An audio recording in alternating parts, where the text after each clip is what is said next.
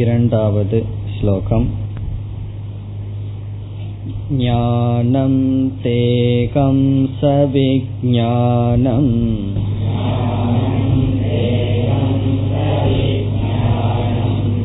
இதம் வக்ஷ்யாம்யசேஷதக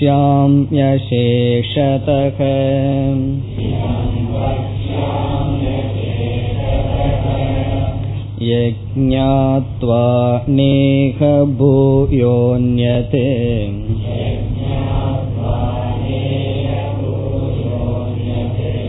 ஞாதவ்யமவசிஷ்யதே.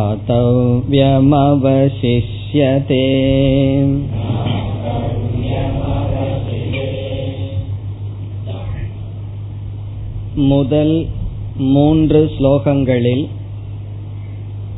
பகவான் என்ன கூறப் போகின்றார் என்பதை அறிமுகப்படுத்துகின்றார். முதல் ஸ்லோகத்தில் ஈஸ்வரனுடைய ஞானத்தை நான் கூறப் போகின்றேன், எப்படிப்பட்டவனாக இந்த ஞானத்தை நீ அடைய வேண்டும் என்று பேசினார். பிறகு இரண்டாவது ஸ்லோகத்தில் ஈஸ்வர ஞானத்தினுடைய சொரூபத்தை முதல் வரியில் பகவான் கூறியதை பார்த்தோம். நான் உனக்கு கூறப்போகின்றது என்னவென்றால், இதம் ஞானம் சவிஞானம், விஞ்ஞானத்துடன் கூடிய ஞானத்தை நான் உனக்கு சொல்ல போகின்றேன். வக்ஷ்யாமி, நான் கூறப் போகின்றேன். பிறகு இனி ஒரு சொல்லை பகவான் கூறினார், அசேஷதக. அசேஷதக என்றால் இந்த ஞானத்தை அடைவதற்கான சாதனை, இந்த ஞானத்தினால் அடையப்படுகின்ற பலம், இது போன்ற கருத்துக்களையும் சேர்த்து நான் உனக்கு கூறப் போகின்றேன். சென்ற வகுப்பில் ஞானம் என்ற சொல்லுக்கும் விஞ்ஞானம் என்ற சொல்லுக்கும் வேறுபாட்டை பார்த்தோம். பிரம்ம அஸ்தி என்பது ஞானம், பிரம்ம அஸ்மி என்பது விஞ்ஞானம். அழியாத ஒரு பொருள் இருக்கின்றது என்பது ஞானம், அந்த பொருளாக நான் இருக்கின்றேன் என்பது விஞ்ஞானம். அல்லது சாஸ்திரத்திலிருந்து கிடைத்தது ஞானம், கிடைத்த ஞானத்தை மனதிற்குள் நாம் புரிந்து கொண்டது விஞ்ஞானம். அல்லது சகுண பிரம்மத்தை பற்றிய அறிவு ஞானம், நிர்குண பிரம்மத்தை பற்றிய அறிவு விஞ்ஞானம் என்றெல்லாம் பார்த்தோம். இன்று நாம் இரண்டாவது வரியை பார்க்க வேண்டும். ஈஸ்வர ஞானத்தினுடைய இனி ஒரு சொரூபத்தை பகவான் கூறுகின்றார். இப்பொழுது இரண்டாவது வரியை பார்த்தால், எது ஞாத்துவா, எதை அறிந்து, அறிந்தால், இக இங்கு, அந்யக பூயக வேறு ஒன்று, அந்யத் பூயக. அந்யத் என்றால் வேறு ஒன்று, பூயக என்றால் மீண்டும். ஞாதவ்யம் அறியப்பட வேண்டியது, ந அவசிஷ்யதே இல்லை. ந அவசிஷ்யதே என்றால் இல்லை, மீதி இல்லை. எதை அறிந்தால் மீண்டும் இங்கு அறிய வேண்டியது எதுவும் இல்லையோ, அப்படிப்பட்டது இப்பொழுது நாம் பார்க்க இருக்கின்ற ஈஸ்வர ஞானம். எப்படிப்பட்ட ஞானத்தை உனக்கு நான் கொடுக்கின்றேன்? யத் ஞாத்வா, எதை அறிந்தால், இங்கு வேறு ஒன்று அறிய வேண்டியது இல்லை. ஞாதவ்யம் என்றால் அறிய வேண்டியது, அறிவதற்கு யோக்கியமானது. அவசிஷ்யதே என்றால் மீதி இருக்கும், ந அவசிஷ்யதே என்றால் இல்லை. அப்போ அப்படி என்றால் ஈஸ்வர ஞானம் எப்படிப்பட்டது? எதை அறிந்தால் அறிய வேண்டியது ஒன்றும் இல்லையோ அப்படிப்பட்டது ஈஸ்வர ஞானம். அதாவது நம்முடைய புத்தியில் நிறைவை அடைவோம். அறிவு அறிய வேண்டும் என்று அறித்து கொண்டிருக்கின்றது, அது நீங்கி அறிவில் ஒரு நிறைவு கிடைக்கும். காரணம் என்ன? பகவான் கூறுகின்றார், இந்த ஈஸ்வர ஞானமானது அடைந்துவிட்டால் அதற்கு பிறகு அறிய வேண்டியது ஒன்றும் இல்லை. அது எப்படி? ஒரு அறிவை அடைந்தால் மற்றதை பற்றியும் அறிந்ததாகும் என்ற சந்தேகம் வரலாம். இப்ப இறைவனை பற்றிய ஞானத்தை அடைந்தால் உலகத்தை பற்றியும் ஜீவனை பற்றியும் ஞானத்தை நாம் அடையவில்லை. ஜெகத்தை பற்றிய ஞானத்தை அடைந்திருந்தால் ஈஸ்வரனை பற்றிய ஞானத்தை அடைந்திருக்க மாட்டோம். அப்படி இருக்கையில் ஒரு பொருளை பற்றிய ஞானத்தை அடைந்தால் அதை பற்றிய ஞானம்தானே வரும். அனைத்தை பற்றிய ஞானம் எப்படி வரும் என்றால், இங்கு ஈஸ்வர ஞானத்தை பகவான் எப்படி சொல்ல போகிறார் எனில், அனைத்துக்கும் காரணமாக ஈஸ்வரன் அறிமுகப்படுத்தப்படுகின்றது. ஈஸ்வரன் எங்கோ அமர்ந்திருப்பதாக கூறினால் அந்த ஈஸ்வர ஞானத்தினால் அனைத்து ஞானம் ஏற்படாது. ஆனால் அனைத்துக்கும் காரணமாக ஈஸ்வரன் அறிமுகப்படுத்தப்படுவதனால் ஒரு நியமம் என்னவென்றால், காரண ஞானேன சர்வ ஞானம் சர்வ காரிய ஞானம். காரணத்தை அறிந்தால் காரணத்திலிருந்து தோன்றிய அனைத்தையும் அறிந்ததாகிறது. இருபது முப்பது பானைகள் வைக்கப்பட்டிருக்கின்றது, அதனுடைய மூல காரணமான களிமண்ணை அறிந்தால் அனைத்து பானைகளையும் அறிந்ததாகின்றது. விதவிதமான ஆபரணங்கள் இருக்கின்றது, அதற்கு மூல காரணமான தங்கத்தை அறிந்தால் அனைத்து ஆபரணங்களையும் அறிந்ததாகின்றது. ஆகவே காரணத்தை பற்றிய அறிவினால் அதிலிருந்து தோன்றிய அனைத்தும் அறியப்பட்டதாகின்றது. ஈஸ்வரனை காரணமாக பகவான் கூறப்போகின்றார். ஆகவே ஞான சொரூபம், இறைவனை பற்றிய ஞான சொரூபம் என்பது ஈஸ்வர ஞானத்தினால் அனைத்து ஞானம். சந்தேகமெல்லாம் வரும், அது எப்படி ஈஸ்வர ஞானத்தினால் அனைத்து ஞானம்? என்னதான் ஈஸ்வர ஞானம் அது என்றெல்லாம் அதைத்தான் பகவான் பக்ஷ்யாமி, நான் சொல்ல போகின்றேன் என்று சொல்கின்றார். பகவான் எப்படி சொல்கின்றார் என்று கேட்டால், பிறகு இதே வரியை மீண்டும் படித்தால் அப்பொழுது நமக்கு நன்கு விளங்கும். யத் ஞாத்வா, எதை அறிந்தால் பிறகு அறிய வேண்டியது ஒன்றும் இல்லையோ, அது ஈஸ்வர ஞானம். இவ்விதம் முதல் இரண்டு ஸ்லோகத்தில் பகவான் ஞானத்தினுடைய சொரூபத்தையும் எதை சொல்ல போகின்றேன் என்பதையும் அறிமுகப்படுத்தினார். இனி மீண்டும் முகவுரையிலேயே இருக்கின்றார் மூன்றாவது ஸ்லோகத்திலும். மனுஷ்யானாம் சஹஸ்ரேஷு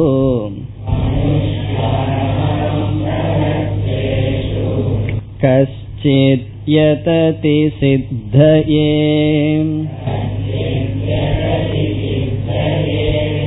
யததாமபி சித்தானாம் கஸ்சின் மாம் வேத்தி தத்வதஹ.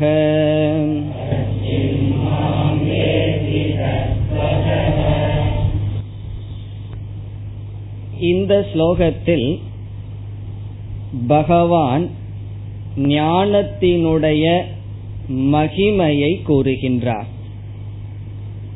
ஈஸ்வர ஞான மகிமா. இங்கு என்ன ஞானம் அல்லது எந்த அறிவு சொல்லப்படுகின்றதோ அந்த அறிவினுடைய பெருமை, மேன்மை அல்லது மகிமை, இதனுடைய உயர்வு, உயர்வான நிலையை பகவான் கூறப் போகின்றார். என்ன மகிமை? ஒரு பொருள் மகிமையானது அல்லது உயர்ந்தது என்பதை எப்படி கூறுவது என்றால், அது துர்லபம், அரிது என்று கூறுவதிலிருந்து அந்த பொருளினுடைய மகிமை வெளிப்படும். ஆகவே என்ன சொல்கின்றார், இந்த ஞானம் துர்லபம் என்று சொல்கின்றார். துர்லபம் என்றால் என்ன? அரிது, ரேர், அடைவதற்கு சுலபம் அல்ல, அவ்வளவு சுலபமாக இந்த ஞானத்தை அடைய முடியாது, இந்த ஞானம் அவ்வளவு சுலபமாக இல்லை. வேற எல்லா ஞானத்தையும் ஏதாவது கோர்ஸ்ல சேர்ந்து அடைஞ்சிடலாம், ஆனா இந்த ஞானத்தை வந்து அவ்வளவு சுலபமாக அடைய முடியாது, துர்லபம். எப்படி பகவான் கூறுகின்றார், இந்த ஞானத்தை அடைய முயற்சி செய்கின்ற மனிதர்களுக்குள் மிக குறைவானவர்கள்தான் அடைகிறார்கள். முதலில் என்ன சொல்கிறார், இந்த ஞானத்தை அடைய முயற்சி செய்பவர்களே குறைவு. அடுத்தது என்ன சொல்கின்றார், முயற்சி செய்பவர்களிலும் மிக மிக குறைவானவர்களே இந்த ஞானத்தை அடைகிறார்கள். அவ்விதம் பகவான் இந்த ஸ்லோகத்தில் பேசுகிறார். முயற்சி செய்பவர்களே குறைவுன்னு சொல்றார், குறைவானவர்கள் தான் முயற்சி செய்கிறார்கள். அப்படி முயற்சி செய்பவர்களிலும் மிக மிக குறைவானவர்கள்தான் இந்த ஞானத்தை அடைகிறார்கள். எந்த ஞானத்தை? ஈஸ்வரனை பற்றிய ஞானத்தை, பிரம்ம ஞானம் அல்லது ஆத்ம ஞானம் அல்லது மோட்சத்தை கொடுக்கின்ற ஞானத்தை. இப்படி பகவான் சொன்னதிலிருந்து உடனே நமக்கு என்ன வரும்? அப்ப வந்து நம்மைய வந்து பகவான் லிஸ்டில இருந்து நீக்கிட்டாரு. அப்படி இந்த ஞானம் வந்து இவ்விதம் பகவான் பேசுவது நம்மைய டிஸ்கரேஜ் பண்ணுவதற்காக அல்ல, நம்ம மனதில் வந்து ஒரு சோர்வை ஊட்டுவதற்காக பகவான் இவ்விதம் பேசவில்லை. பிறகு எதற்காக? நம்ம என்கரேஜ் பண்றதுக்கு தான் பேசுகின்றார். காரணம் என்ன? பகவான் சொல்ற எத்தனையோ பேர்ல முயற்சி செய்பவர்கள்ல நம்ம ஒன்றாகணும், முயற்சி செய்பவர்களுக்குள்ள அடைந்தவர்களிலும் நாம் ஒன்றாக வேண்டும், அதற்காக பேசுகின்றார். பிறகு ஏன் எதிர்மறையாக பகவான் இவ்விதம் பேசுகிறார் என்றால், இவ்விதம் பகவான் கூறுவதனுடைய உள்நோக்கம் இந்த அறிவினுடைய மேன்மையை புரிந்து கொள்ள வேண்டும் என்பதற்காக. கேஷுவல் அட்டெம்ப்ட் என்று சொல்வார்கள். ஒரு கவனக்குறைவுடன் அல்லது சாதாரணமாக இதை தெரிந்து கொள்ளலாம் என்று முயற்சி செய்யாதே என்று இதனுடைய மேன்மையை உணர வேண்டும் என்பதற்காக. அடுத்ததாக இதற்காக அதிக முயற்சி தேவை என்பதற்காக. இத வந்து குறைவான முயற்சியுடன் அடைய முடியாது, நம்முடைய வாழ்க்கை முழுவதும் இந்த அறிவுக்காக அர்ப்பணம் செய்ய வேண்டும். எதை செய்தாலும், நாம் எந்த காரியத்தில் ஈடுபட்டு கொண்டிருந்தாலும் நம்முடைய தலையான குறிக்கோள் இந்த உண்மையை உணர்வதுதான், இந்த ஞானத்தை அடைவதுதான். இந்த ஞானத்துக்காக அதிக முயற்சி தேவை, இந்த ஞானத்தினுடைய பெருமையை உணர வேண்டும் என்பதற்காக இவ்விதம் பகவான் பேசுகிறார். இப்பொழுது ஸ்லோகத்திற்குள் செல்லலாம். மனுஷ்யானாம் சகஸ்ரேஷு, மனுஷ்யானாம் மனிதர்களுக்குள், சகஸ்ரேஷு என்றால் ஆயிரக்கணக்கான மனிதர்களுக்குள்,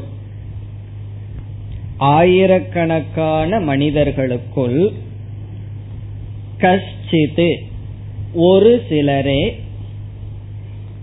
ஒரு சிலர் ஆயிரக்கணக்கான மனிதர்களுக்குள், கஷ்டித் யாரோ ஒருவன்தான், யததி முயற்சி செய்கிறான். எதற்காக? சித்தையே,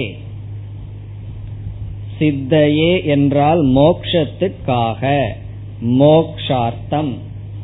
இங்க சித்திக்காக என்று பொருள். இங்க சித்தி என்றால் மோக்ஷம் அல்லது ஈஸ்வர ஞானம் அல்லது ஆத்ம ஞானம். ஆயிரக்கணக்கான மனிதர்களுக்குள் யாரோ ஒருவன் மோக்ஷத்துக்காக முயற்சி செய்கிறான்.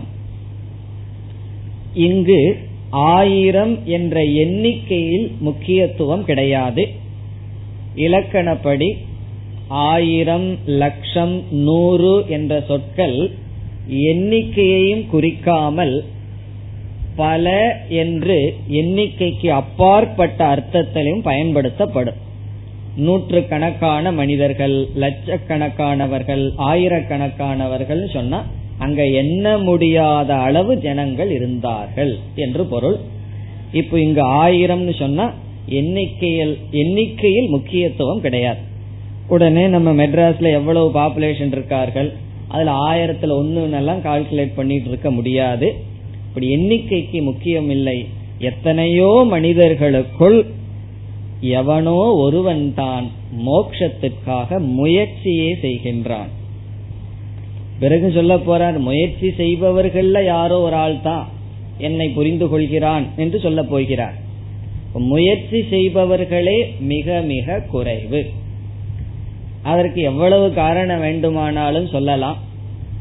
அதுல முதல் காரணம் என்னவென்றால், இந்த மோட்சத்தினுடைய பெருமை யாருக்கும் தெரிவதில்லை, அல்லது அறியாமை, ராகத்வேஷங்கள் இவைகள் எல்லாம் தான் காரணம்.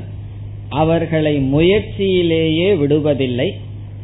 பிறகு அர்த்த காமக, தர்மார்த்த காம என்று சொல்லப்படும். தர்மக, அர்த்தக, காமக, மோக்ஷகன்னு புருஷார்த்தம் பேசப்படும்.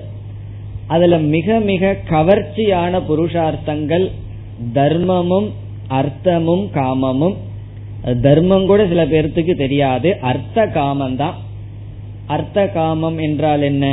நம்மை பாதுகாப்பதற்கான பொருள்களை சேர்த்து கொள்ளுதல், அதற்கு பிறகு சுகத்தை கொடுக்கின்ற பொருள்களை நாடுதல். இதுதான் வாழ்க்கையில் பலருக்கு லட்சியமாக இருக்கின்ற சிலரு பலருக்கு லட்சியம் என்னன்னா சுகத்தை, இன்பத்தை அனுபவிக்க வேண்டும். சிலருக்கு வந்து லட்சியம் என்னன்னே தெரியாது, ஆனா வாழ்க்கையை முடித்து விடுவார்கள். லட்சியத்தை தெரியாமல் வாழ்க்கையை முடிப்பார்கள், அல்லது இன்பமே லட்சியமாக கொண்டு முடிப்பார்கள். அவர்களுக்கு தெரியவதில்லை, அறியாமையினாலும் ராகத்வேஷங்களினாலும் முயற்சியே செய்வதில்லை. என்ன காரணத்தை கொடுத்தாலும் இங்க பகவான் என்ன சொல்றார்? முயற்சி செய்பவர்கள் மிக குறைவு. சரி, முயற்சி செய்பவர்களுடைய நிலை என்ன? இரண்டாவது வரியில சொல்றார், யததாம் அபி சித்தானாம். யததாம் என்றால் முயற்சி செய்கின்ற, யததாம் அபி முயற்சி செய்பவர்களும் கூட. அந்த முயற்சி செய்பவர்களுக்கு பகவான் கொடுக்கின்ற இனியொரு அடைமொழி சித்தானாம். இந்த இடத்துல கவனமாக, சித்தானாம் என்ற சொல்லுக்கு தபஸ்வினாம் என்று பொருள் கொள்ள வேண்டும். தவம் செய்பவர்கள், முயற்சி செய்பவர்கள். எப்படி முயற்சி செய்கின்றார்கள்? தபம் செய்பவர்கள், அந்த ஞானத்தை அடைய வேண்டும் என்று தபம் செய்பவர்கள். சித்தானம்னா சித்தியை அடைந்தவர்கள்னு பொருள் அல்ல, சித்திக்கான தவத்தில் ஈடுபட்டு கொண்டிருப்பவர்கள். சுருக்கமா சொன்னா என்ன? முயற்சி செய்பவர்கள். இப்ப ஆயிரக்கணக்கான மனிதர்களுள் யாரோ ஒருவன் தான் மோட்சத்துக்கு முயற்சி செய்கின்றான். அப்படி முயற்சி செய்பவர்களுக்குள் கஷ்டித் யாரோ ஒருவன் மாம் என்னை வேத்தி அறிகின்றான். முயற்சி செய்பவர்களுக்குள் ஒருவன் என்னை அடை அறிகின்றான். இந்த இடத்துல மாம்ங்கிற சொல்லுக்கு என்ன பொருள்? அது நீங்க தான் சொல்லணும். போன வகுப்புலயே பார்த்தாச்சு, எப்பெல்லாம் பகவான் அகம்னு சொல்றாரோ அதுக்கு நாலு அர்த்தம் இருக்குன்னு. இந்த இடத்துல ஈஸ்வரன் அல்லது பிரம்மன், பிரம்மஸ்வரூபமாக என்னை, அதை எப்படி பகவான் விளக்குகிறார்னா கடைசி சொல்லுல தத்துவதக என்னை உண்மையாக அறிபவர்கள், சரியாக அறிபவர்கள். தத்துவதக என்றால் சரியாக புரிந்து கொள்பவர்கள். எல்லாருக்கும் இறைவனை பற்றிய கொஞ்சம் ஞானம் இருக்கு, ஆனால் முழுமையான ஞானம் இல்லை, பூர்ணமான ஞானம் இல்லை. இங்கு பகவான் சொல்றார், என்னை சரியாக புரிந்து கொள்பவர்கள் மிக மிக குறைவு. இத கேட்ட உடனே இனிமேல் எதுக்கு கீதை கிளாஸுக்கு வரணும், மிக மிக குறைவுன்னு சொல்லிட்டாரே பகவான். முயற்சி செய்பவர்களுக்குள்ளேயே அடைவது குறைவுன்னு சொல்லிட்டார்னு சொன்னா நம்ம எதுக்கு முயற்சி பண்ணணும்? அந்த குறைவானவர்களுக்குள் ஒருவராக வர முயற்சி செய்ய வேண்டும். மெஜாரிட்டியோட போயிடக்கூடாது, நம்ம வந்து குறைவானவர்களுக்குள் ஒருவராக வர முயற்சி செய்ய வேண்டும். நம்மைய சோர்வு உண்டாக்குவதற்காக பகவான் பேசவில்லை. அதிக கவனமும் முயற்சியும் தேவை என்பதை கூறவும் இந்த ஞானம் அவ்வளவு சாதாரணமானதல்ல, பெருமை வாய்ந்தது என்பதை இந்த ஸ்லோகத்திலிருந்து காட்டுகின்றார். இவ்விதம் முதல் மூன்று ஸ்லோகங்களில் பகவான் இந்த அத்தியாயத்திலும், அது மட்டுமல்ல ஏழாவது அத்தியாயத்திலிருந்து என்ன அதிகமாக அல்லது முக்கியமாக பேச போகின்றார் என்பதையும் அறிமுகப்படுத்திவிட்டார். இனி தான் அறிமுகப்படுத்திய கருத்தை பேச ஆரம்பிக்கின்றார். நான்காவது ஸ்லோகம். பூமிராபோ நலோ வாயுஹு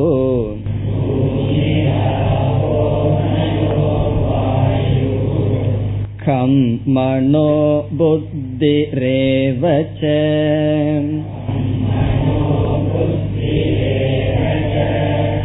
அகங்கார இதியம் மே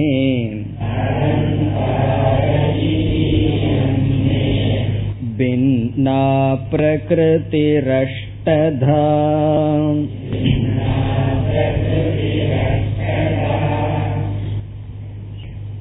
நான்காவது ஸ்லோகத்திலிருந்து ஏழாவது ஸ்லோகம் வரை ஈஸ்வர சொரூபம்,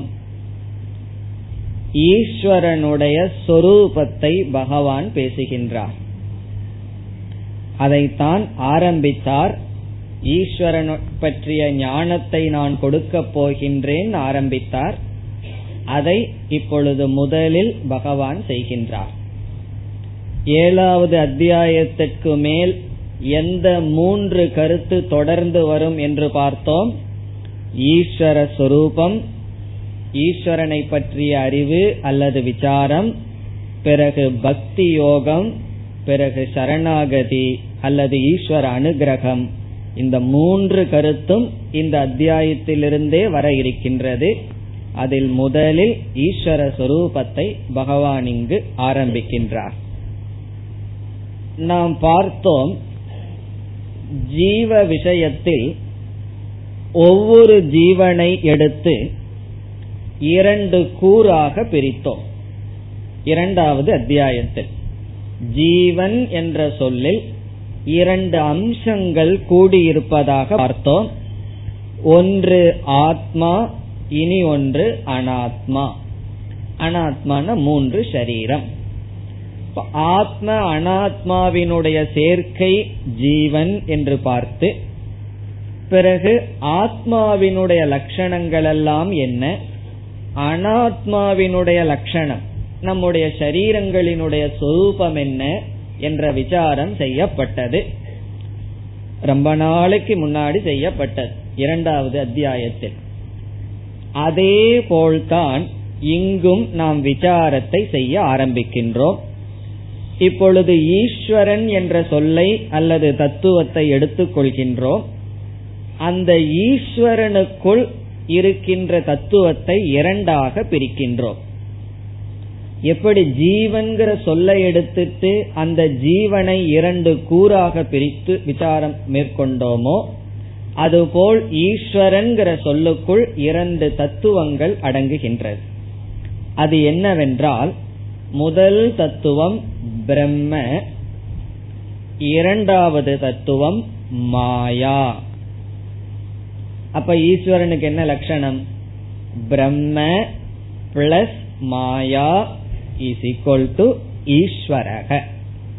ஈஸ்வரன் சொல்லுக்கு பொருள் பிரம்ம தத்துவமும் மாயையும் சேர்ந்தது.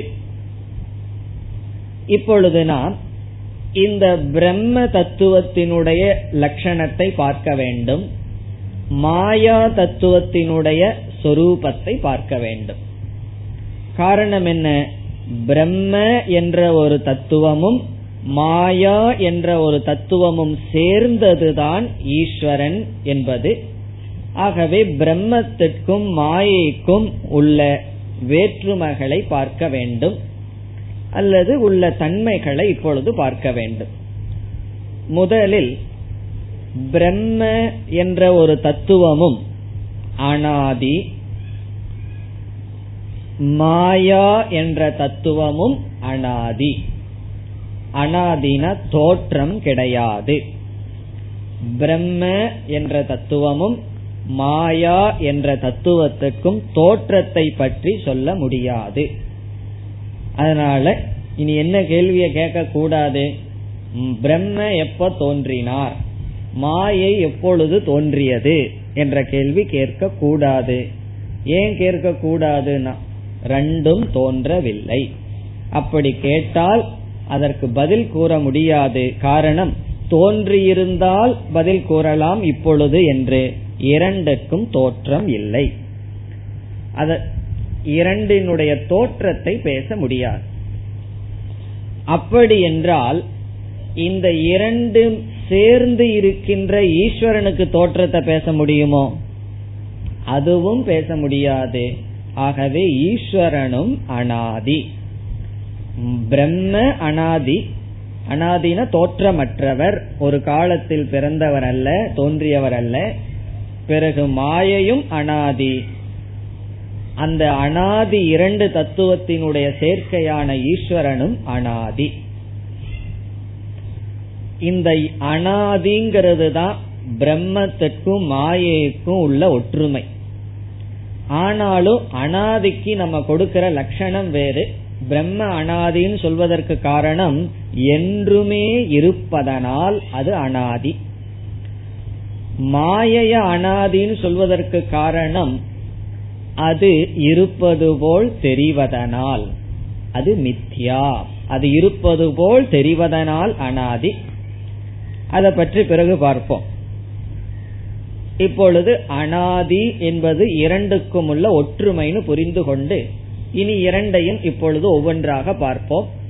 அடுத்தது பிரம்மனுடைய சொரூபம், அறிவு சொரூபம். சமஸ்கிருதத்துல சேதனம் என்று சொல்லப்படுகிறது. பிரம்மனுடைய சொரூபம் சேதனம். மாயையினுடைய சொரூபம் அச்சேதனம், ஜட சொரூபம். பிரம்மன் அனாதி, பிரம்மன் சேதனம், மாயை அனாதி, மாயை அச்சேதனம், ஜடஸ்வரூபம். மூன்றாவது பிரம்மன் நிர்விகாரம், விகாரம் அற்றது, மாற்றம் அற்றது, மாறாதது. மாயை சவிகாரம், மாற்றத்தை உடையது, மாறுவது, மாற்றத்தை உடையது, விகாரத்தை உடையது. அடுத்ததாக பிரம்மன் நிர்குணம், ஒரு குணமும் பிரம்மத்திடம் கிடையாது. மாயை திரிகுணா, மூன்று குணத்துடன் கூடியது. பிரம்மன் நிர்குணம், பிரம்மத்துக்கு எந்த குணமும் கிடையாது. ஆனால் மாயைக்கு சத்துவகுணம், ரஜோகுணம், தமோகுணம் என்ற மூன்று குணத்துடன் கூடியது. அதனால சகுணம் என்று சொல்லலாம். பிரம்மத்தை நிர்குணம்னு சொன்னா மாயைய சகுணம். இனி அடுத்தது பிரம்மன் சுதந்திரமாக இருப்பது. சுதந்திரம், சுதந்திரமாக எதையும் சாராமல் தானாக இருப்பது சுதந்திர சத்தா. மாயை பிரம்ம ஆஸ்ரயா, பிரம்மத்தை சார்ந்து இருப்பது. மாயைக்கு வந்து சுதந்திரமான இருத்தல் என்ற சத்தியம் மித்தியா இந்த சொற்களினுடைய விளக்கம் எல்லாம் பிறகு பார்ப்போம். சத்தியம்னா எப்பொழுதும் இருப்பது, மித்தியா என்றால் வெறும் தோற்றத்துக்கு மட்டும் இருக்கின்றது, உண்மையில் இல்லை. அந்த அளவுக்கு இப்பொழுது மித்தியாவை பற்றி புரிந்து கொள்வோம். மற்ற விளக்கங்கள் பிறகு பார்க்கலாம். இவ்விதம் இப்படிப்பட்ட பிரம்மனும் அனாதியாக அறிவு சொரூபமாக விகாரமற்ற நிர்குணமான சுதந்திரமாக இருக்கின்ற சத்தியமான பிரம்மனும் இதற்கெல்லாம் எதிர்மறையாக இருக்கின்ற மாயையும் சேர்ந்து நமக்கு கிடைப்பது ஈஸ்வரன் என்ற தத்துவம்.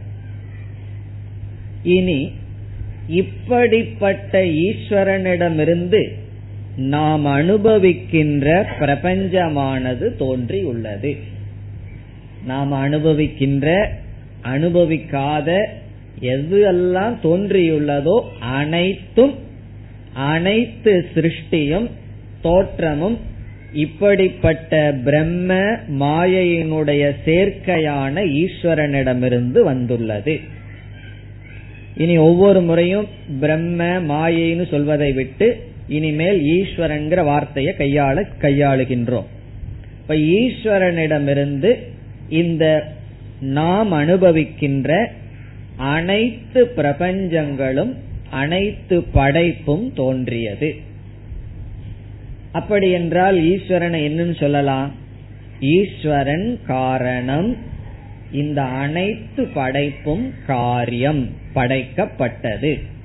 ஈஸ்வரன் காரணமாக இருக்கின்றார். இந்த உலகமானது அல்லது எவைகளெல்லாம் தோன்றியனவோ அவைகளெல்லாம் காரியம், படைக்கப்பட்டது. இனி எப்படி படைப்பானது தோன்றியது? ஈஸ்வரனிடமிருந்து நாம் அனுபவிக்கின்ற இந்த உலகம் எந்த விதத்தில் எப்படி தோன்றியது என்பது கேள்வி. எப்பொழுதுமே படைப்பு மூன்று நிலையில் இருக்கும். எந்த ஒன்று தோன்றினாலும் அதற்கு மூன்று ஸ்டேஜ், மூன்று நிலை இருக்கும்.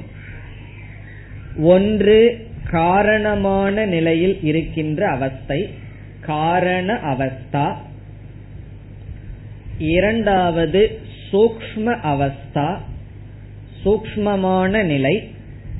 மூன்றாவது ஸ்தூல அவஸ்தா, ஸ்தூலமான நிலை. எந்த படைப்புக்கும் இதுதான் கிரமம்.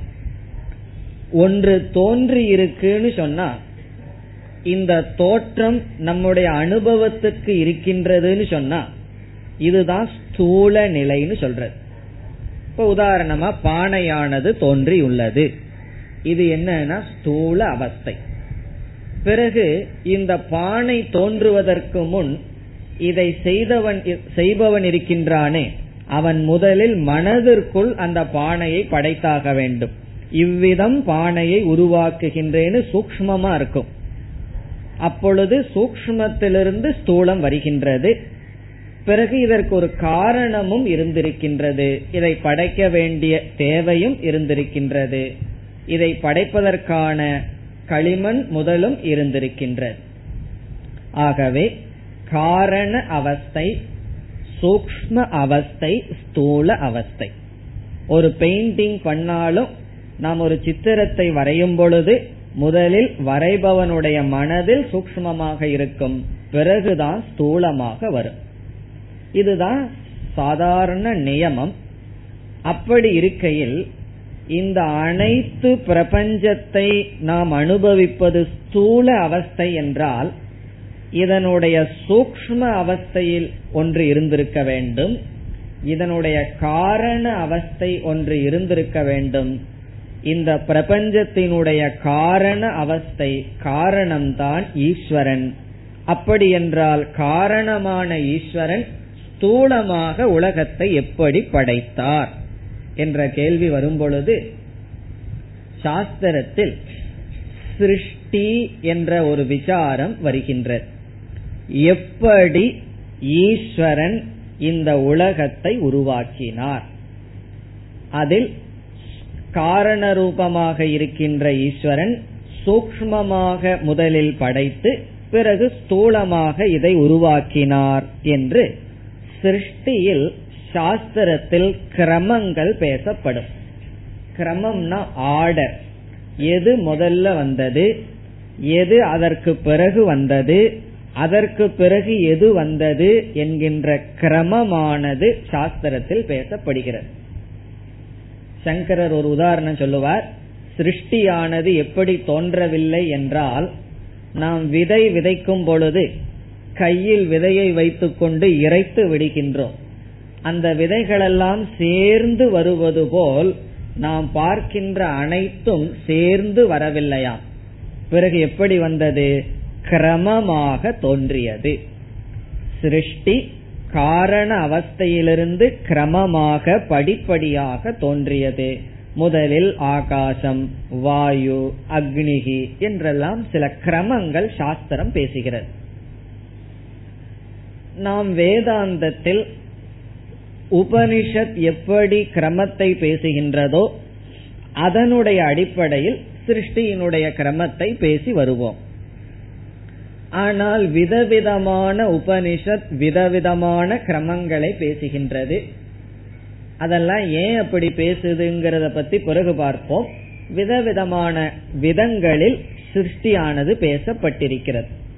ஒவ்வொரு உபனிஷத்துக்குள்ள போனோம்னா சிருஷ்டி வந்த விதம் விதவிதமாக இருக்கும். பிறகு என்ன செய்தார்கள்?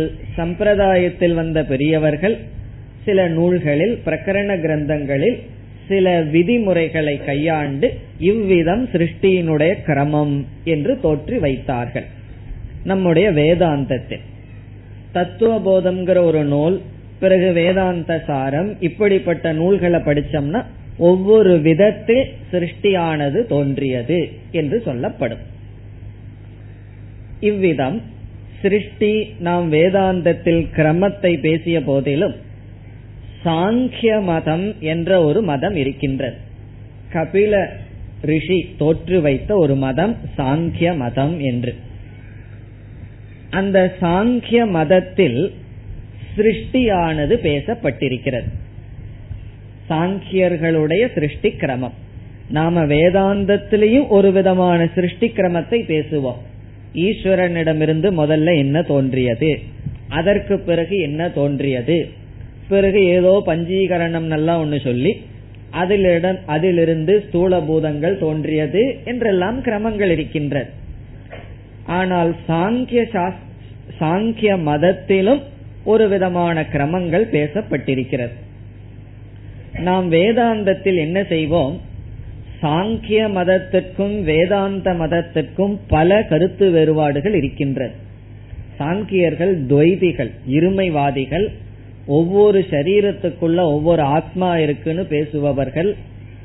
ஆகவே அவர்களுடைய கடைசி சித்தாந்தமும் நம்முடைய வேதாந்தத்தினுடைய கருத்துக்கும் முற்றிலும் வேற்றுமை உடையது. இருந்த போதிலும் அவர்கள் சிருஷ்டியை பற்றி, பிறகு மூன்று குணத்தை பற்றி நல்ல ஒரு விசாரத்தை செய்திருக்கிறார்கள். இப்ப நம்ம என்ன செய்வோம் என்றால், அந்த கருத்துக்களையெல்லாம் ஏற்றுக்கொள்வோம். அதே போல யோக சாஸ்திரத்தை எடுத்துக்கொண்டால், பதஞ்சலியினுடைய யோக சூத்திரத்தில் நம்முடைய மனதை பற்றி, சில சாதனைகளை பற்றி, தியானத்தை பற்றி அஷ்ட அங்கம் என்ற நெறியில் அழகாக பேசியிருக்கின்றார். நம்ம என்ன செய்வோம்னா, அவைகளை அனைத்தும் ஏற்றுக்கொண்டு நாம் அதனுடைய பயிற்சியில் ஈடுபடுவோம். அந்த அறிவையெல்லாம் நாம் பயன்படுத்தி கொள்வோம். ஆனால் அந்த யோகிகள் தத்துவம் பேச ஆரம்பித்து விட்டால் என்ன பேசுவார்கள் தெரியுமோ? ஒவ்வொரு உடம்புலையும் ஒவ்வொரு ஆத்மா இருக்கு, இந்த உலகம்ங்கிறது சத்தியம் என்று பேசினால் பிறகு என்ன செய்வோம்? நீ சொல்வது தவறு என்று அவர்களை நாம் நீக்கி விடுவோம். அதுதான் அத்வைதிகளினுடைய மனம். எந்த இடத்துல எந்த அளவுக்கு நன்மை இருக்கோ அதை எடுத்துக்கொள்வார்கள். பிறகு எந்த இடத்துல உண்மைக்கு முரண்பாடாக முரண்பாடாக இருக்கிறதோ அதை நீக்கி விடுவார்கள். அதன் அடிப்படையில் சில சூழ்நிலைகளில் நாம் என்ன செய்வோம், சாங்கியர்கள் பேசிய சிருஷ்டி கிரமத்தையும் எடுத்துக்கொண்டு சிருஷ்டியை நாம் கூறுவோம். இங்கு பகவான் என்ன செய்துள்ளார் என்றால், இந்த இடத்தில் சாங்கியர்கள் பேசுகின்ற சிருஷ்டி கிரமத்தை எடுத்து பேசுகின்றார். அதனாலதான் சாங்கியர்களினுடைய சிருஷ்டியினுடைய கிரமத்தை ஓரளவு நாம் தெரிந்திருக்க வேண்டும். அவர்கள் பேசுகின்ற சிருஷ்டியினுடைய படியை முழுமையாக நாம் ஏற்றுக்கொள்வதில்லை, சிலதை நாம் ஏற்றுக்கொள்கின்றோம். சாங்கியர்கள் செய்கின்ற குண விசாரத்தை ஏற்றுக்கொள்வோம், யோகிகள் செய்கின்ற மன விசாரத்தை ஏற்றுக்கொள்வோம். மனதையெல்லாம் அவர்கள் பிரிப்பார்கள், எண்ணங்களை பிரிப்பார்கள், சாதனைகளை படிப்படியாக பேசுவார்கள், அவைகளையெல்லாம் ஏற்றுக்கொள்வோம். இங்க பகவான் என்ன செய்கின்றார், சாங்கிய மதத்தில் பேசிய சில கிரமத்தை இங்கு அறிமுகப்படுத்துகின்றார். சில கருத்தை தான் எடுத்துக்கொள்கின்றார். பிறகு என்ன செய்கின்றார், அவரே இங்கு பக இங்கு பகவானே இந்த சிருஷ்டியை இரண்டாக பிரித்து, இந்த உலகத்தில் இருக்கின்ற தத்துவத்தை இரண்டாக பிரித்து ஒரு புதிய பெயர் கொடுக்க போகின்றார். பரா பிரகிருதி அபரா பிரகிருதி என்ற பெயர் இங்கு பகவான் கொடுக்க போகின்றார். பரா பிரகிருதி என்றால் ஈஸ்வரனுக்குள் இருக்கின்ற பிரம்ம தத்துவத்தை பரா பிரகிருதி என்ற பெயர். பிறகு ஈஸ்வரனிடம் இருக்கின்ற மாயா தத்துவத்தை அபரா பிரகிருதி என்ற பெயரில் அழைக்க போகின்றார். பகவான் என்ன செய்கின்றார், சாங்கிய மதத்தில் பேசிய சிருஷ்டியினுடைய ஆர்டர், சிருஷ்டியினுடைய கிரமத்தை எடுத்துக்கொள்வதனால் இப்பொழுது நாம் பகவான் இங்கு என்ன பேசுகின்றார் என்பதை பார்ப்பதற்கு முன் சாங்கிய மதத்தில் எப்படி சிருஷ்டியை பேசுகிறார்கள் என்று சுருக்கமாக பார்க்கலாம். சாங்கியர்களுடைய கருத்து இருபத்தி ஐந்து தத்துவங்கள் உண்மையில் இருக்கின்றன என்று பேசுகிறார்கள். இருபத்தி ஐந்து தத்துவங்கள் அவர்கள் பேசுகிறார்கள். அதில் இருபத்தி நான்கு தத்துவங்கள் சிருஷ்டிக்குள் வரும். இருபத்தி ஐந்தாவது தத்துவத்தை அவர்கள் புருஷக அல்லது ஆத்மா என்று அழைக்கிறார்கள். இருபத்தி நான்கு தத்துவங்களை பிரகிருதி என்றும் இருபத்தி ஐந்தாவது தத்துவம் புருஷக என்று வரும். அவர்கள் சொல்ற புருஷன் சொல்றது ஆத்மா. அந்த ஆத்மாவுக்கு அவர்கள் சொல்கின்ற லட்சணம் வந்து அது கர்த்தாவல்ல, ஆனால் போக்தா, ஒவ்வொரு சரீரத்திலேயும் இருக்கின்றது என்பதெல்லாம். இவைகளையெல்லாம் நாம் ஏற்றுக்கொள்வதில்லை. நாம் ஆத்மாவை கர்த்தாவும் கர்த்தாவாகவும் போக்தாவாகவும் ஏற்றுக்கொள்வதில்லை. இனி சாங்கியர்கள் சொல்கின்ற இருபத்தி நான்கு தத்துவங்கள் எந்த கிரமத்தில் வந்தது என்று எப்படி சொல்கிறார்கள் என்று பார்ப்போம். அதுதான் போர்ல எழுதப்பட்டுள்ளது. அவர்கள் அனைத்தையும் பிரகிருதி புருஷன் என்று பிரிக்கிறார்கள். இப்பொழுது நாம் புருஷனை விட்டுட்டு பிரகிருதிங்கிற சொல்லுக்கு மட்டும் வருகின்றோம். அவர்கள் என்ன சொல்கிறார்கள், முதலில் பிரகிருதி என்ற ஒரு தத்துவம் இருக்கின்றது. இப்ப முதல்ல என்ன இருக்கா, பிரகிருதி. அந்த பிரகிருதி அனாதி. நம்ம சொல்றது போலயே சொல்கிறார்கள், பிரகிருதி அனாதி. அந்த அனாதிங்கிறத காட்டுவதற்கு சில சமயங்களில் பிரகிருதியை மூல பிரகிருதி என்று சொல்வார்கள். இப்ப சாங்கியர்களுடைய முதல் தத்துவம் மூல பிரகிருதி. மூல பிரகிருதி. இந்த பிரகிருத்தியத்தான் நாம மாயை என்று சொல்கின்றோம். வேதாந்தத்துல நாம எதை மாயைன்னு சொல்றோமோ அதைத்தான் அவர்கள் பிரகிருத்தின்னு சொல்கிறார்கள். ஆனா சாங்கியர்களை பொறுத்தவரை பிரகிருதி என்பது சத்தியம். நாம் அந்த பிரகிருத்தியை மித்தியா, ஜடம் என்றெல்லாம் சொல்கின்றோம். நாம் அந்த மூல பிரகிருதிக்கு கொடுக்கிற லட்சணம் வேற, அவர்கள் கொடுப்பது வேறு. இப்பொழுது அவர்களுடைய அடிப்படையில சிந்திக்கின்றோம். இப்ப பிரகிருத்தின் ஒன்று இருக்கின்றது, அத மூல பிரகிருத்தின்னு சொல்றோம். அது அனாதி. அதுதான் அவர்களுடைய இருபத்தி நான்கு தத்துவத்தில் முதல் தத்துவம். பிறகு என்ன கூறுகிறார்கள்? இந்த பிரகிருதியானது அடுத்ததாக மகத் என்று பரிணாமத்தை அடைகின்றது. பிரகிருதி என்ற ஒரு மூல தத்துவம், மகத் என்ற பெயர் அவர்கள் பயன்படுத்துகிறார்கள். மகத் என்ற ரூபத்தில் பரிணாமத்தை அடைகிறது. அது அவர்கள் பேசுகின்ற இரண்டாவது தத்துவம். இப்ப மூல பிரகிருத்தியிலிருந்து என்ன வருதுன்னா மகத் என்பது வருகிறது. இது எப்படி வருதுன்னு சொன்னா அவர்கள் கூறுகிறார்கள், பிரகிருதி என்பது மூன்று குணங்களினுடைய சமமான அவஸ்தை. அந்த பிரகிருதிக்குள்ள சத்துவகுணம், ரஜோகுணம், தமோகுணம் சமமாக இருக்கின்றது. அந்த சமமாக இருக்கின்ற குணத்தில் ஒரு மாறுபாடு வரும் பொழுது, அந்த சமத்துவத்துக்கு நாசம் வரும் பொழுது, சிருஷ்டிக்கு தயாராகி அடுத்த நிலையை அடைவது மகத் என்று சொல்கிறார்கள். பிறகு மகத் என்ற தத்துவத்திலிருந்து இப்ப பிரகிருதி வந்து மகத்துன்னு ஒரு தத்துவமா மாறி உள்ளது, பரிணாமத்தை அடைந்தது. அடுத்ததாக அடைவது அவர்கள் கூறுவது அகங்காரக என்ற நிலையை அடைகிறது. இந்த அகங்காரங்கிறது நம்ம சொல்லிட்டு இருக்கிற ஈகோ அது அல்ல, அவர்கள் சொல்கின்ற ஒரு வார்த்தை. இதெல்லாம் டெக்னிக்கல் டேர்ம், பரிபாஷா என்று சொல்வது. அகங்காரம் என்ற ரூபத்தில் பரிணாமத்தை அடைகிறது. முதல்ல பிரகிருதி மகத்தாக மாறுகிறது.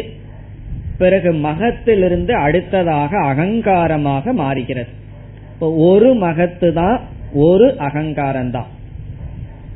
பிறகு அடுத்ததாக அகங்காரம் என்ற தத்துவத்திலிருந்து ஐந்து சூக்ஷ்மமான பூதங்கள் தோன்றுகிறது. அது அவர்கள் சொல்கின்ற அடுத்த ஸ்டேஜ்.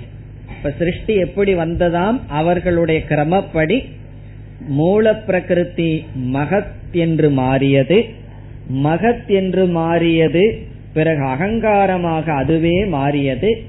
அகங்காரமாக மாறியது மீண்டும் ஐந்து சூக்ஷ்மமான பூதங்களாக மாறின. நம்ம சொல்கின்ற அஞ்சு பூதம்தான், ஆகாசம், வாயுகு, அக்னிகி, பிறகு நீர், பிருத்திவி. ஆனா இவைகளெல்லாம் சூக்ஷ்மமானது, நாம பார்த்து அனுபவிக்கின்ற பஞ்சபூதங்கள் அல்ல. இதற்கும் காரணமான சூக்ஷ்மமான பஞ்சபூத தத்துவங்கள். இதத்தான் நாம தன்மாத்திரை என்று வேதாந்தத்தில் அழைப்போம். வேதாந்தத்துல தன்மாத்ரா என்றால் ஐந்து சூக்ஷ்ம பூதங்கள். பிறகு என்ன சொல்கிறார்கள்? பிரகிருதிக்குள்ள மூன்று குணம் இருந்தது. அந்த பிரகிருத்தியே மகத்தாக மாறியது. அந்த மகத்துக்குள்ளேயும் மூணு குணம் இருக்கும், சத்துவகுணம், ரஜோகுணம், தமோகுணம். பிறகு அகங்காரத்துக்குள்ளேயும் மூணு குணம் இருக்கும், சத்துவம், ரஜஸ், தமஸ் என்று. அகங்காரமே அஞ்சு பூதமா மாறி இருக்கின்றது. அந்த அஞ்சு பூதங்களுக்குள்ளும் என்ன இருக்கும்? சத்துவகுணம், ரஜோகுணம், தமோகுணம் இருக்கும். பிறகு என்ன கூறுகிறார்கள்? இந்த பஞ்சபூதங்களில் இருக்கின்ற ஒவ்வொரு குணத்திலிருந்து வேறு சில தத்துவங்கள் வருகின்றது. அது என்னவென்றால், ஐந்து சூக்ஷ்மமான பூதத்தில் இருக்கின்ற சத்துவகுணத்திலிருந்து நம்முடைய மனம் வருகின்றது. நம்முடைய மனம் சூக்ஷ்ம சரீரத்தில் இருக்கின்ற நம்முடைய மனம் தோன்றுகிறது. பிறகு ஐந்து சூக்ஷ்ம பூதங்களில் இருக்கின்ற ரஜோகுணத்திலிருந்து பத்து இந்திரியங்கள் தோன்றுகின்றன. பத்து இந்திரியங்கள் என்றால் ஐந்து ஞானேந்திரியங்கள், ஐந்து கர்மேந்திரியங்கள், செயல்பட பயன்படும் ஐந்து இந்திரியங்கள், அறிவை அடைய பயன்படும் ஐந்து இந்திரியங்கள், மெய்வாய், கண், மூக்கு, செவி என்ற ஞானேந்திரியங்கள், பிறகு ஐந்து கர்மேந்திரியங்கள், கைகள், கால்கள் முதலிய. இது எதிலிருந்து வந்தது? ரஜோகுணத்திலிருந்து வந்தது. எதனுடைய ரஜோகுணம்? ஐந்து சூக்ஷ்ம பூதங்களினுடைய ரஜோகுணத்திலிருந்து வந்தது. பிறகு ஐந்து சூக்ஷ்ம பூதங்களில் என்ன இருக்கும்? இப்பொழுது தமோ குணம்தான் இருக்கும். அந்த தமோ குணத்திலிருந்து நாம் பார்த்து அனுபவிக்கின்ற இந்த ஐந்து ஸ்தூல பூதங்கள் தோன்றின. ஐந்து சூக்ஷ்ம பூதத்தினுடைய தமோ குணத்திலிருந்து நாம் பார்த்து அனுபவிக்கின்ற ஸ்தூல பஞ்சபூதங்கள் தோன்றின. இதெல்லாம் கூட்டி பார்த்தா எவ்வளவு வரும்? இருபத்தி நான்கு தத்துவங்கள் வருகின்றது. ஒரு மூல பிரகிருதி, ஒரு மகத், ஒரு அகங்காரம், ஐந்து சூக்ஷ்மமான பூதங்கள், பத்து இந்திரியங்கள், ஒரு மனம், பிறகு ஐந்து ஸ்தூல பூதங்கள். இவ்விதம் அவர்கள் சிருஷ்டியை பேசுகிறார்கள். ஆனா அவர்களை பொறுத்த வரைக்கும் இவைகள் எல்லாமே சத்தியம்தான், இவைகளெல்லாம் பொய் அல்ல, இவைகளெல்லாம் உண்மை என்று நினைக்கிறார்கள். நம்முடைய கருத்து அப்படி அல்ல, இவைகளெல்லாம் மித்தியா, இவைகளெல்லாம் ஜடம், இவைகளெல்லாம் விகாரத்தை உடையது, இவைகளெல்லாம் சுதந்திரமாக இல்லை என்பது நம்முடைய கருத்து. இதுதான் சாங்கியர்களுடைய சிருஷ்டி கிரமம். இனி நாம் பகவான் எப்படி பேசுகிறார் என்று பார்ப்போம். இங்கு பகவான் என்ன செய்கின்றார்? சாங்கியர்கள் பேசிய இருபத்தி நான்கு தத்துவத்தில் எட்டு தத்துவத்தை மட்டும் இங்கு பேசுகின்றார்.